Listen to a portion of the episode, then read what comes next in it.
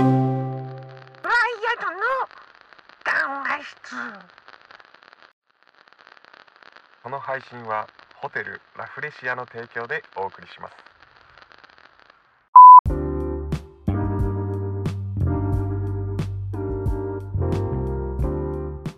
グライヤドの談話室19回目の配信です。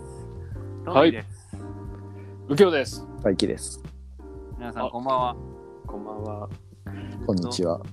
今日は揃えたな始めていこうと思います。はい。そう、毎回何回か数え間違えるから、間違えたり数え忘れるから、うん。今日はあの一回あの Spotify の配信されてるページのところに行って回数を確認してから。復習してきた。 19回目、 19回目だよ。20回記念はなんか企画しようか。お願いし ます。めちゃめちゃ最初から投げてくるやんけ。他力本願じはい。すげえ投げてくるじゃん。袖掴んだ瞬間に投げる。もうやわらちゃんけ。ゃん。CQC かけて。 DQC。 CQC といえば、俺最近メタルギアソリッドであ、やってるんですかちょうどやってたわ。あすごい素晴らしいね。メタルギアソリッド5をやってたあ、わ。ファイブ。ファイブ、俺、あの、YouTube で全ストーリー見たわ。やってないけど。それでその、グラウンドゼローズをこの間、初めてやって、うんうん。はういんあの一番最初のやつか。うんうん。であれはすぐクリアできるのかうんうん。な。で、まだ本編やってないんだけど、うんうん、面白いね。えあいいよな。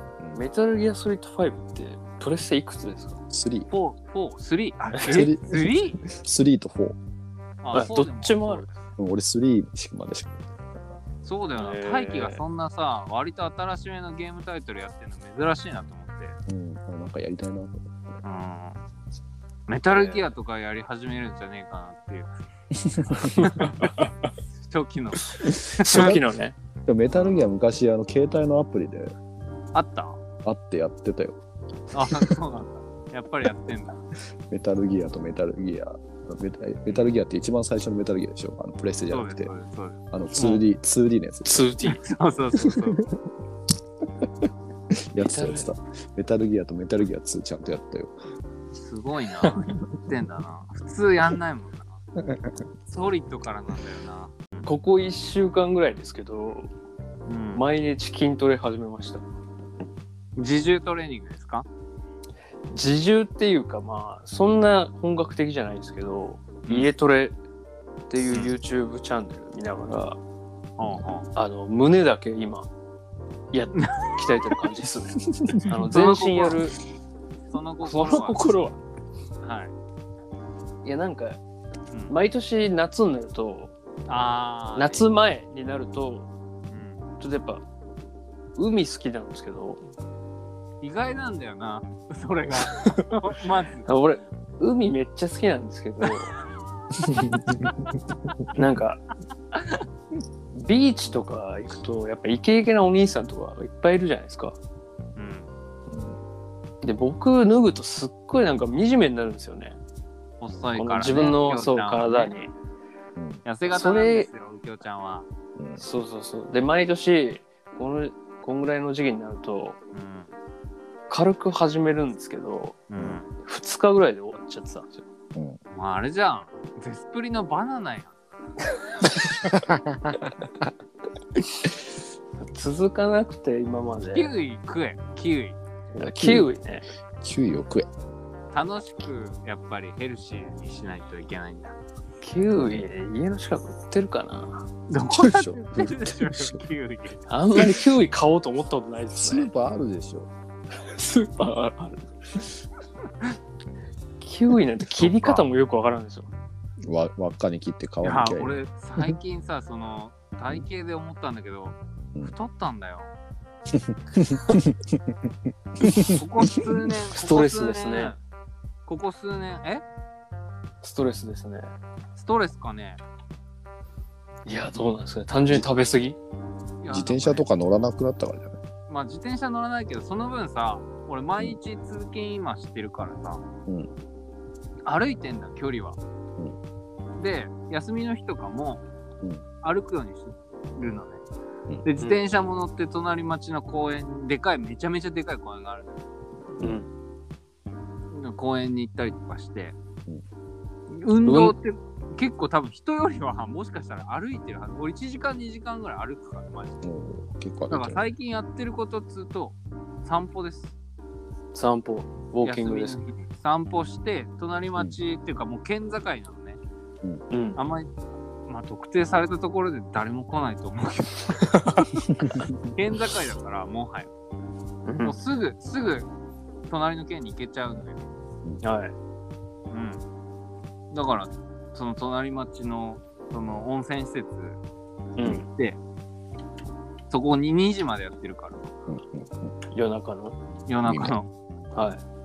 歩いて行って、うんサウナ決めて、うんあので出たところでゲーセンのマリカやって帰るっていういいっすね。なん最近かおの週末の楽しみなんか温泉のさ、ゲーセンってマリカない。あるし絶な対ななんでかね。んだろうやっぱファミリーで楽しめるからじゃないマリカとうんジャグラー。あ、そう、ジャグラーあ る。あるある。だから、マリカ待ってる間、俺、ジャグラー待ってるジャグラーとあとルパン三世もあるよね。もん。いや、あのね、オス番長で した。オスワンか。わかんねえ。なんだそれ。パチンコの機種だね。あ、パチンコですね。パチスロ。なんかメダルのパチスロが置いてあって、だから、マリカ、こう、子供たちがやってる間やっねてる間、お父、お父さんがジャグラー打ってそる。うそうそうそう。でね、横に、その、マリカの横に、うん太鼓の達人があるのよ。うん。で、太鼓の達人をお父さんがやってて、周りに子供たちが何人かういん。てちっちゃい子たちが3歳か4歳ぐらいのうん友達がいてでそのちっちゃい女の子がねその多分背が低いから見たかったんだと思うんだ、うんその画面をうん。お父さんがやってるお父さんなのか親戚のおじさんなのか知らないけど、うんマリカーのシートの上に立つわけようん。ああああ。できちゃだけど俺待ってんのよマリカをそうですね。やりたいのにっていうね。そうでなんかその子に言うのもなと思ってちっちゃいしめちゃめちゃうんうんでそういう時にさそのさ、あの太鼓の達人やってるさおっさん、うん。あのなんか曲選んでてそのさことに対して何にも言わねえのようん。それは良くないですよね。もう腹立つよなっていう話ね えいや、それは。ああ問題だよね。 いや、確かにそれはそうですね。うん親がね、見てないとダメでいすやなよんね。かやっぱ注意はした方がいいよねいくら子供だろうとそこはうん。立っちゃダメだよとかさ、うん。いやなんかそれに気づく大人であってほしいなってねえ曲選んでんじゃないよね。いや本当にさいやそれはそうそういうね周り見てってほしいですそよう、ねで。も結構いい、多分まあ、俺と同い年ぐらいか、上の人とかだから、もういい大人よ。うん。俺も割とそういうゲーセンとかではしゃいじゃうけど、結構周りは見るっていうかさ、うん。なんかそういうのに気づいて、別に怒るまでしなくても言えばいいだけの話じゃん。そこね、ゲームやら、他の人のゲームやるとこだから俺なとかさ、うんうん。管理者っていうか保護者でしょ、そいつが。うん。言った方がいいよねねえ、そうだよね。っていう。うちょっとめっちゃ最近イラッとしたかな。ん。もしかしたら全然違う人って可能性もあるんですけど、あ、他人他人 全然他人の可能あ、性まあもまあね。まあね。それだったら注意はしづらいけど。 しづらいですね。 やべえっつって。こんな何温泉の施設のさ、ゲーセンのヒーローみたいなやつやばくないやばいっすかねっこよすぎないだとしたら俺ひょ、その人の評価が180度変わうる。ん、変わるね。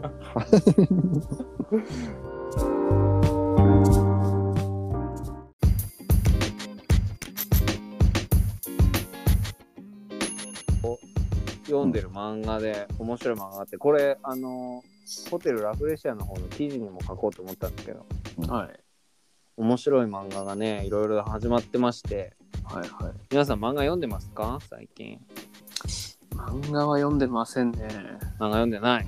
はい。なんかもう、右京キングダムしか読んでないみたいな。そう、キングダムしか読んキでンない。グダムとグーニーズだけしか見ないい。やフーニーズは見てないですよ。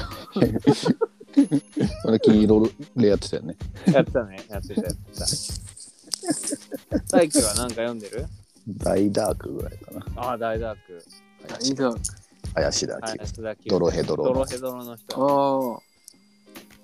ドロヘドロのアニメもやってほしいね。 2期やるのかな、ねあ。うん。やってほしい。見たいですね。えねえ大ダークでも面白いよ。面大白学そう。ね、うん俺まだ読んでないけどあの人のもう絵は作品レベルだなとはう思うん。ん。う確そうそうまあそんな大ダークが好きなあなたもきっとハマる漫画を紹介したいんですけどね、ほうほう。えー毎週、まあ、ジャンププラスっていうアプリがあるんだけど、はいはいまあ言ったらジャンプのアプリ版というか、まあ、ジャンプ版がもう連載されてる昔の作品とかリバイバルされてもいつつあの、ジャンププラス独自の連載作品っていうのが毎日更新されてるんですね。毎日そはいの曜日ごとに1週ずつ更新されていくっていうか。うんうんうんうんだからまあ月曜は月曜で目玉の漫画があったり火曜は火曜で目玉の漫画があったりっていうのがあるわけよ毎日変わっていくっていうか、はでまあそれが連載してるんだけどうんうんあのー火曜日が今暑くてうん。火曜日。火曜日が暑いんですわで何が月曜日例えば月曜日だと今話題の「スパイファミリー」とかうんはが月曜日にやってる、い。で、えー、とあと人気なのは「怪獣8号」っていうのが金曜日にやってて、うんうんうんそれもかなり人気なのね。で、今、はい多分ジャンププラスで人2大人気がその怪獣8号とうんスパイファミリーかな。うん。まあ次の鬼滅呪術と言われてる予備軍ですわ。ほうう。ほうんうん、言う言うなれば。むしろ本誌で連載作品いけるんじゃないって言われてるぐらい、うんまあ、あれなんだけど。で、はいはい。まあそういう人気作が今ネットから生まれててなんかジャンプ本誌よりも勢いがあるんじゃないかみたいなところ、うんまあウェブの良さみたいなのもあるんだけどねきっとそこには。でうんそれで俺が今一番面白いなと思ってるのは火曜日に連載してる「ダンダダン」っていうダンダダン。 「ダンダダン」っていう漫画なんだけどダンダダン、めちゃめちゃ面白いのそれダがン。ダダン酒場ではなく。餃子屋ではなくて。 そうなんかそっから来てるのかなわかんないけど。そっから来てんのわかんないけど ね。そのダンダダンっていうの漫画があって、で、そのね、あのまあ、詳しくは記事に書こうかな、記事というか、そのブログにね、書こうかなはい。と思うんだけど、まあ、担当編集が、あの今、ジャンプの名物編集者である林志平さんが担当していて、うんその林志平さんが立ち上げた漫画っていうのは、軒並み今、ヒットしてるわけですよ。う。うんん言うなれば「呪術廻戦」「チェーンソーマン」あたりはもうその人がヒえー、ットさせたと言っても過言ではないというか敏腕な人なんですね。そうそうそう今多分どんぐらいなの年齢的には多分若い若手の方だと思うんだけどはいはい。担当する漫画担当する漫画立ち上げてそれがヒットしてみたいな感じで続いててもしかしたら「鬼滅」もその人が立ち上げたみたいなはいはい、聞いはい。たことあるような気がするんだけどどうなんだろうその辺はちょっとソースを見ないと分かんないけれど、うんファクトチェックしないと分かんないけどそれぐらい今勢いがあるジャンプの編集者さんが新たに立ち上げたのがその「うんダンダダン」っていう漫画で、まあどういう話かっていうと SF とオカルトをミックスさせたラブコメなもう何それ。やばいっしょやばいっすね。ごったになのよごったりですね。ごったになのすごいな。すごいだからすごいスケールで話が展開していくんだけどうんなんかよくありがちはこう心霊オカルトものみたいな感じで始まってってまあ主人公は簡単にざっくり説明するとだけど主人公はその心霊スポットに行ってターボババア、ターボババ。要するにあの100キロババアとかよく言われる都市伝説で車こうすごい速さで追いかけてくるああおばあちゃんの幽霊に取りつかれちゃうえー、取りつかれちゃってで片やヒロインの女の子は宇宙人にさらわれて超能力を身につけてしまうカオスだ。カオスでしょでその男の子はそのタオワバっていうのはその、まあ、自爆霊の言ったら集合体みたいな超強力なお化けで、で一物よこせって言いながら追いかけてくるわけ怖すぎる。で取りつかれちゃったその主人公のオカルンっていうんだけど男の子はあの弾がなくなるわけあもうないなくなっちゃうないでもその代わりにタオババアの揚力を発揮できる力みたいななんか憑依憑依させることできるみたいな、まあ言う言うなら取りつかれてるだけなんだただスタめンちゃドだめみちたゃいな体体力を使うけど圧倒的なパワーを使うことができる。で、かたやそのはいはい女の子はそのターボババアの暴走を制御できる超能力を身につけられる。だから2人で一つのコンビものなんだけど、うん最初意識してなかったけどだんだんその2人はなんかこうお互いに意識し始めつつそのターボババアの呪いと宇宙人と戦っていくっていうあ。はい。壮大ですね。とんでもな漫画なんですよ。それが面白いと。それがね、めちゃめちゃ面白い。何がすげえって、絵がまずうまい。へえ。画力がすごい高くて、やっぱそこが評価されたこともあったみたいで、はいはい。うん。絵がすごい綺麗だし、なんかかっこいいキャラクタうーーん。を描くのに長けてる気がするというか、でなんかもともそと、チェーンソーマンか呪術か、アシスタントやってた人らしいんだよね。あ、そうなんですね。まあその辺ちゃんと、あの、確認、情報を確認して記事、ブログに書きますけれども。はい。っていう今ね注目してる漫画ですあちい漫画が。あち漫ダンダンダン。ダンダダンダンダダン。ちょっと、それはジャンププラプラス。スじゃん要チェックですねそう絶対ね俺売れると思うんだよな多分もう売れ始めてるんだけどねもう話題になってるうとんいうか、そのネットか漫画界隈ではもう次に来る漫画みたいなのにもノミネートされてるのかなえうー、んじゃあちょっと、ジャンププラスでね。無料でアプリを落とせば無料で見れるんでしかあも無料で見れるんですそうね。そう、ジャンププラス、そのオリジナル連載作品は1話から最新話まで無料なの、1回、ほう1回目の読むの。えー、誰でも、誰でも見られるっていう。じゃあぜひ、ジャンププラスをうん、ダウンロードして、な僕も見てみようかいや、見た方がおもろいよ。な。はい。ちょっと見てみます。。はいはい。 最後、すげえ適当じいやいやいやゃん。は面い。白いよっていう、面白いよはいっていう話ですよ。はい。うん。そんな中、せ今週ですかはい ?DJ するのは。あ、そうそうそう、そうですよ。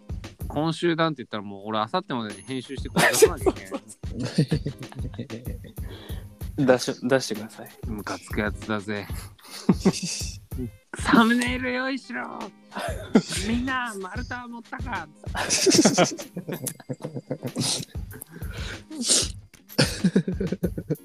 うん告知の方を。あ告知ですか えっと、はい6月26日土曜日に甲府駅前のハートビートという DJ バーで、えっと、地元を拠点としているアーティスト、ラッパーのヤングユー、そしてその仲間たちで構成されるパピオンフレンズが主催のパーティーピュアが行われます。ポンポンポン。ひえ ひえ。いや、マジ、はあのーね、コロナの影響でね、6時からになっちゃったのよ。夕方の。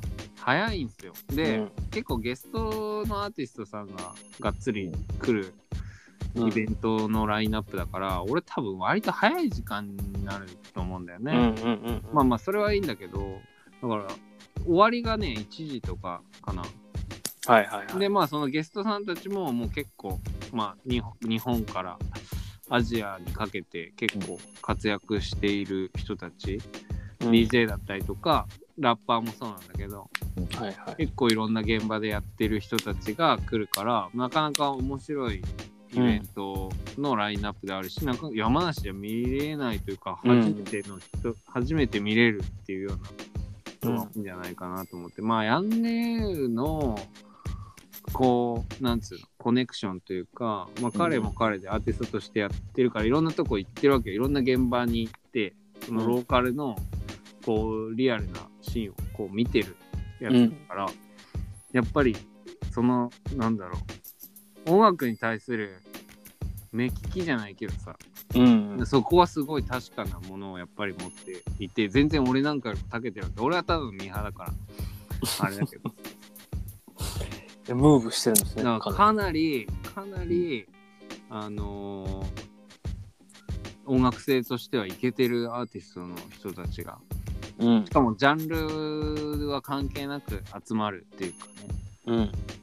それが結構面白いと思うんで6月26日時6時からオープンで、えー甲府駅前のハートビートまあ地元の人は知ってると思ううん。そこに遊びに来てくださいっはい。て感じかな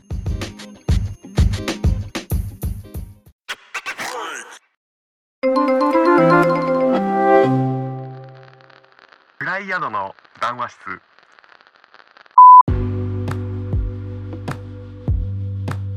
今日はそんな感じですか僕はそうねあと変わったことといえば変わってないけどちゃんと働いてますっていう変わってますね。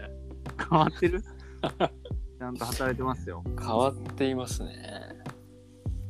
でもね改めてよく遊びに行ってたじゃん表参道原宿の周辺のねうん取材をしたりとかうん。してるんだけど、改めて全然知らないお店とかやっぱはい全然あるわけよありますよね、絶対。で美味しいご飯屋さんあこんなところも美味しいんだとかあそういうのを教えてもらいたいですねね。めちゃめちゃあるのよはいはでこういうギャラリーとかでん有名なギャラリーは知ってても、うんい はい。うん。こうちっちゃいギャラリーとかってなかなか拾えなかったりする情報うが、んでもそういうのもなんか自然とね仕事上こう入ってくるからうん。うん。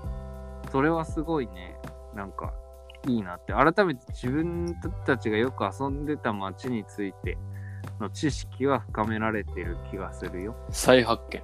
うん、再発見というかこう見つけられてなかったものをちゃんと見つけてる気がするまだ表面的な部分しかいそうそうそうそうそうその街がさ街のこう時間のその経過もわかるというかうん。朝とかこういう感じだなとかああ、はいはいはそうそうでい。一日がね。キャットストリートの清掃活動に参加しましたよ朝早起きして、はい、早起きして。うん出ましすげえ、すげえおしゃれだね。そうなんかねそこでもうずっと活動をしてるそのゴミゼロ活動をねうんうん。掲げて活動してるその中村元気さんっていう、まあ、活動家の人っていうか代表の方がいてうんうんその人が温度をとって、周りのアパレルショップとかうんそうはいいうカフェとか、まあ商いをやってる人たちからその人たちを家族に至るまでこう朝その場所に集まって月に1回かな、第3週とからしいんだけどうんうんそうそうそう大体第3週って言ってたのそこで集まって朝1時間とか1時間半ぐらいかな、うんこうキャットストリートから表参道の方にぐるっと一周してうんゴミをみんなで拾うんだけどその空気感がすごい良くてうん。なんか強制でもないしで結構な人数でこう拾うんだよ営業前にねお店が開店する前にみんなでこう拾っていくんだけどうんもちろんさその一人の人が全部拾いきれるわけじゃないからうんうん。そこの中にいる誰かが拾えばああっていう、はいいいはいいいはいんだよっていうなんかそういうちょっとこうラフな雰囲気もあったりとかしていい活動ですね。そうすごいね気持ちよかったね実際、うんそういう掃除の活動にやってみてでまあ俺はタバコの吸い殻とか絶対捨てないけどやっぱ多いんだよ、うん、多そうですね。うんとかやっぱこれを拾うって大変だよなって思いながらもこう拾ったりとかしてうん。そうそうそうで、やっぱ、かね、夜帰る時って、やっぱキャットストリートで、路上で普通に飲んでる若者たちって結構いっぱいいるわけよ。うんうん。まあ、その人たちじゃないかもしれないけど、うんそう、なんか、そこが綺麗に保たれてるのっていうのは、やっぱ陰でそういう活動を、まあ、陰でというか、まあ、大々的にやってないですね。うん。やってる人たちがいるおかげだなとは思うね。なんか、その、キャットストリートって不潔なイメージないじゃん。ないっすね綺麗だよ確かに。うん、常になんか綺麗というか。うんあの、神南の方とかめちゃくちゃ汚いけどさ。そうなの。そうなのよ。 めちゃくちゃ汚いですよね。キャットストリートとか表参道、まあ、厳密に言えばゴミは集中的に落ちてる場所もあるかもしれないけど、うん基本的にはクリーンなイメージというか、うん。そそううそうう。いう人たちの地道な活動がなんかこうあってのことなの代々こう脈々と多分そういうのがあって、うんちゃんとその活動本土を取る人がいてそれに賛同する人たちがいてそういう人たちがこう守り続けていて昔からの商店街も実はあったりするのよ。商店街。商店街があるのキャットストリートの脇とかは商店街で昔からこう歴史のあるあーはい場はいはい所があったりとかしてその八百屋さんとかもあるし、うんありますね。うんそうそうそうあの辺みんな商店街っていうか商店街っていうのかななんつしゅなんなんて言うんだろうわかんうない、ん。商店街が。はいはみんなやっぱ自自治自治体があるわけよ、い。ないはいはうい。んうんそういう人たちのおかげで綺麗ってそこうそとうですよそうねそうそうだから面白いんだよねなんかそういう最先端のファッションが集まる場所でもあるけどそういうなんか伝統的な昔からのね、うんそこの土地に住んでる人たちもまだいたりとかしてうんそこが共存しながらその町をこう守ってるみたいなのをこうちょっと間接的に見れてる。そういえばね、大輝、ウッドの何職場に行ったよ。あ、本当。ああ、来ましたよ。うん、あの、別に何もないですけど。なんか偉そうな席に座ってたわ偉そうな席って。でっかい画面を3つも4つも。偉そうだ ね。いや全部必要な画面なんですよ。で、なんかアーロンチェアみたいな。アーロンチェアみたいなのが置いてあったわ。ハロンチェアみたいな。そう、初めて職場に友達が来たらしいよ。貴重な。なかなかね、編集、テレビの編集室なんて、入れないもん一般の人は来ないですからね。まあ、うちはもうちょっとラフな編集室だと思いますけど、本当は、本当はって本来はあの映像のポスプロって窓が一切ないんでえ、あの日が差すと画面が見づらくなっちゃったりするああ、そういうことか。窓は一切ないですね。閉塞感みたいのは感じない職場だったけどね誰もいなかったんだけどそうですね。右京しかいなかったんだけど、うんなんか雰囲気的になんかちょっとおしゃれな普通のなんかこうオフィスというかうん。あれは珍しいポスプロだと思いますね。あへの、はい。へ編集所としては。えうん本当本来だったらなんか、もう無機質な機械ばっかり置いてある。なるほどで、エアコンガンガンなあの空間なんであ。そっかそっかパソコン冷やさなきゃいけないからね、そう。機材を、ああの、熱暴走を起こさないように、うん、ガンガンクーラーかけてるんで。あの富岳富岳の部屋みたいになってるスーパーコンピューター。スーパーコンピューターそう、でも本当僕が前いた会社はそんな感じでしたね。あもうそうでなんだかいあのスーパーコンピューターみたいなのがめちゃくちゃ置いてあって。うんあれでしでょもオーシャンズイレブンとかで細工するようなサーバーでしょあそうそうそうそう、本当侵に入ああすいるう。時でもう至る所に配線があされてるみたいな、あそそういう感じのが本来のうんあのポスプロなんで、うちはまだまだあのオフィちょスっと系でやってるんで。型破りなんだねうん、まあそうですね。なんでまた大樹さんも、うん遊びに来てください。いや大輝と東京で遊びたいよ本当うん、ね三人最後いつ揃わないよ渋谷行きたい渋谷。渋谷行きたい。 なんで渋谷なんだよ渋谷行きたい。おお、広いよ。あの渋谷吉祥寺最近ちょっと恋しくなってきてる吉祥寺が。なんだろう、大気ってさ、杉並のイメージがすごくあうる。ん住んでたか あらりますね。住んでたから杉並が似合う男よね。最近甲府にヨドバシカメラがあ、できた、できた。できて、ええこの前でき取材行った時に俺、見かけたわ。できてでちょっと行ってみたらその吉祥寺のヨドバシを思い出して え、泣いな立ちつ立ちすくんで泣いたんだ。ちょっとしとしととあとはまあちょっと右京と撮ってる富岡シリーズのシーズン2をやりたいかな。あれシーズン1だったんかい。あれじゃあまあ一旦合間入れたからシーズン2、意外とねうん反響があるんですよ。DM、なんか全然関係ないというかちゃんとしてる人から DM が来たりとか、えうん、ふー、ちゃざけんてとしてる人。じゃあふざけてる撮ってるだけじゃん俺らはそうですね。楽しいいや僕も真面目にやってますよ。ああそうはい。 うん。それはもう真面目にやってく、大いにやってほしいんだけ ど。そう。で、結構反響があって、で、編集やっぱ誰やってんのっていうね。うん編集がさ、もうあれ、全部肝なのよ。俺なんか別に何やってるかどうでもいい。 ぶっちゃけあれは編集の妙だと思う。うん。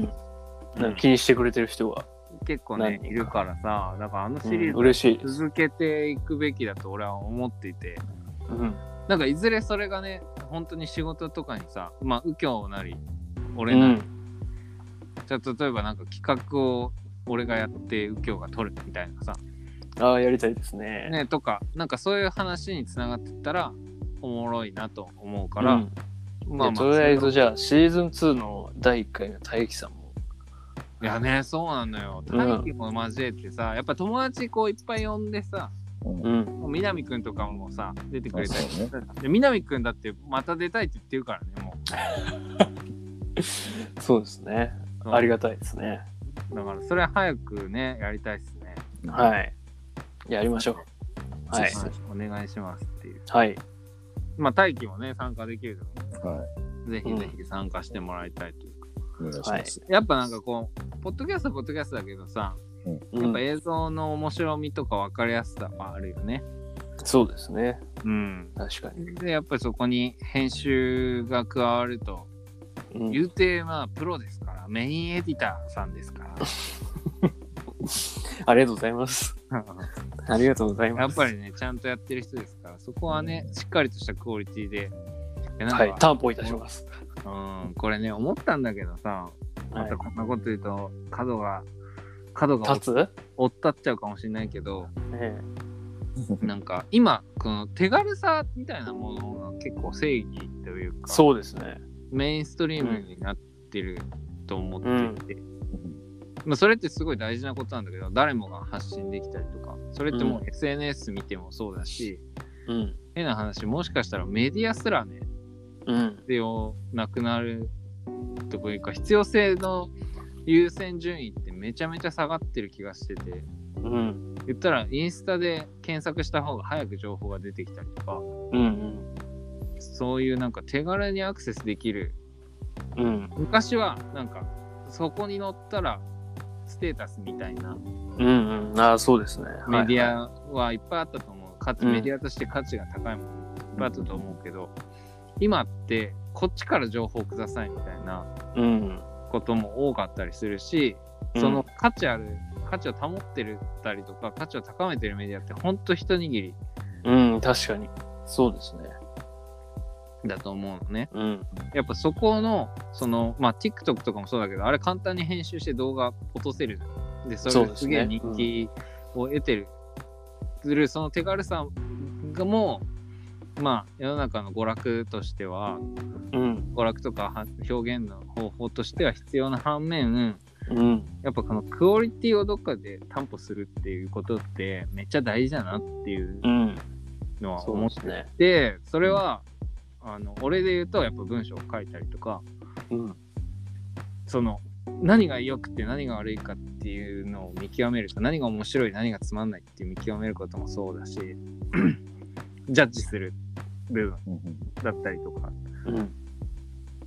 大事だなと思ってるしその編集一つにしてもうん。まあアプリを使えば簡単にできることかもしれないけどやっぱ細かいところでそのさ差が出るじゃんやっぱり出ますね。クオリティの差っていうこれ誰でも作れるっしょっていうのといやこれちょっとなかなか真似できないみたいなうん今 YouTube もテンプレ化してるじゃんだってそうですね。確か YouTube に。のさあのなあれみんなさ同じ効果音とか使ってるのなんか意味あんのあれあれはフリーなんじゃないですかね。プリセットであなるほどねあるフリーで落ちてんじゃないですかね。よく。ね、なんかフォントとかもみんな一緒だし、サムネの出し方も一緒だったりとか、うんまあ、工夫してる人はいるんだろうけど決してそれが再生回数につながるかっていうとそうでもないわけでなんか多分 YouTube は YouTube の独自なんかそうう、テンプレがあるんですよね。なんかスキーあマのがあると思うんだよ、まあ、それはそれで別に俺ら YouTube どうこうっていうわけじゃないけどうん何かこうそんなに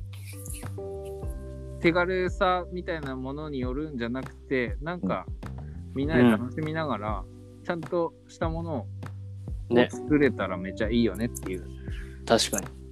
話、真似できないようなものをね、そうそうその俺らしかできないような。技術とか人脈とかじゃなくまあ技術も大事なんだけどうん。なんかその個人としてのみなんか魅力みたいなものはありつつもなんかそうですね。この例えばその3人でしか表現できないものができたらすごくいいなとは思うん。はい、それ、すごいいい話でしたね、今の。う。これ右京が多分あのーあれでしょ仕事で編集に落ちてきたら切らないでしょ絶対。仕事に、編集に落ちてきたら、どういうことですかだからこの今のうん。俺が話した内容が V、うん V 内容の V が、うん。えーあの編集 のその仕事場に落ちてきたら落ちてきたらっていうのは、はいじゃあこれ編集しといてっつってうん、うん。切らないですね。切らないだろ、は切らないとこですね。そうだろここ切ったらダメだろうって。はい、めっちゃいい話でしたね。よかっはたい。ここんなところですかね。はい。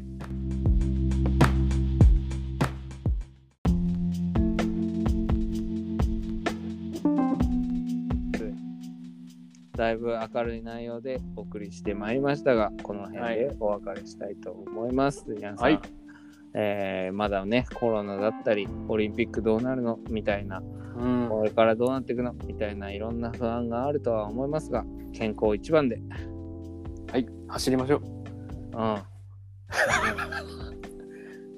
そうだな、はい、はい。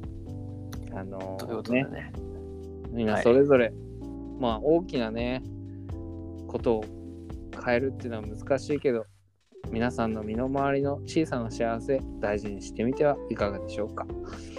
誰誰 やはいという、わけで、えー、暗い宿の談話室19回目の配信はここでおしまいです。また次回、はい20回で何かしら考えて配信するんでお会いしましょお願いします。う。さよなら、トミーでした。さよなら、右京でした。大輝さんが、なんか、いますか大輝は いないですよね。 消えました。寝たのかないや、そんなわけないでしょ。電池切れえ、だって接続されてるよ。接続されてますね。あ、いなくなった。いなくなった。どうしたんだろう。寝消えたかた。いや、そんなわけないでしょ。な寝たんだよ。寝たわけないでしょ。電池切れ寝ちゃったの寝ちゃったあるよ。寝ちゃったある